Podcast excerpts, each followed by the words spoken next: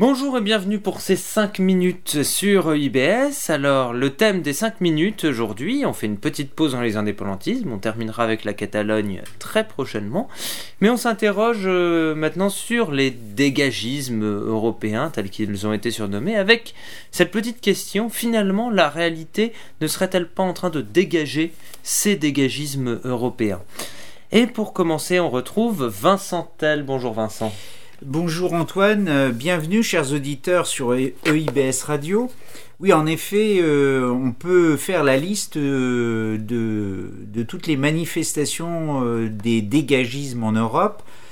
très rapidement, il faut rappeler eh bien l'une des premières manifestations qui a eu lieu eh bien, c'est en Allemagne, lors des élections législatives de, de 2017, septembre de 2017, avec notamment euh, l'AFD, Alternative für Deutschland, qui avait fait 12,64% euh, des voix à ces élections.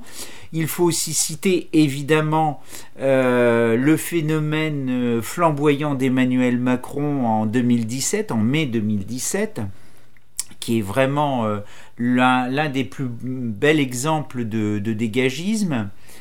Euh, qui avait fait donc Emmanuel Macron au second tour, qui avait fait 66 voix euh, de votants.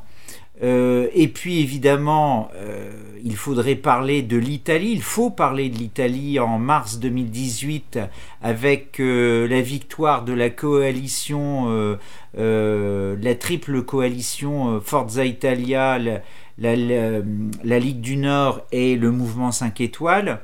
Et qui n'est pas encore une coalition Qui n'est pas encore une coalition, mais en tous les cas, euh, deux grands mouvements, euh, la Ligue du Nord et le mouvement 5 étoiles, euh, sont issus de ce désir de renouveler le fonctionnement politique, le fonctionnement démocratique de la vie politique dans, en Italie.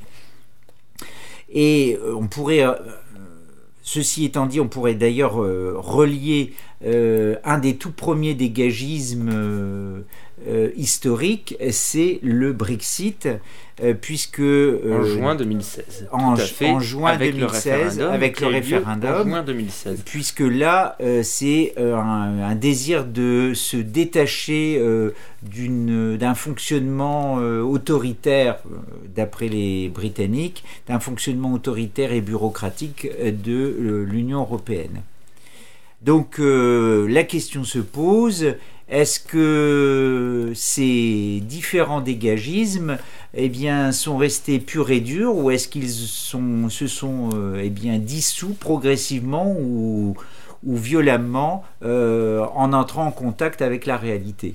Tout à fait. Si on regarde par exemple l'Allemagne, euh, donc une grosse poussée de la, de l'AFD, ce parti euh, d'extrême droite, en tout cas eurosceptique, et certains diront populiste, le mot est à la mode en ce moment, 12,6%, donc du jamais vu dans les élections allemandes, eh bien cette, cette poussée de l'AFD se solde finalement par une grande coalition, la même coalition que celle qui gouverne l'Allemagne depuis plusieurs législatures, euh, alors que le Parti social-démocrate avait dit qu'il ne voudrait pas de nouvelle grande coalition, eh bien face à la réalité, c'est à nouveau cette coalition très traditionnelle de la politique allemande qui a pris le dessus et qui gouvernera l'Allemagne pour encore 4 ans.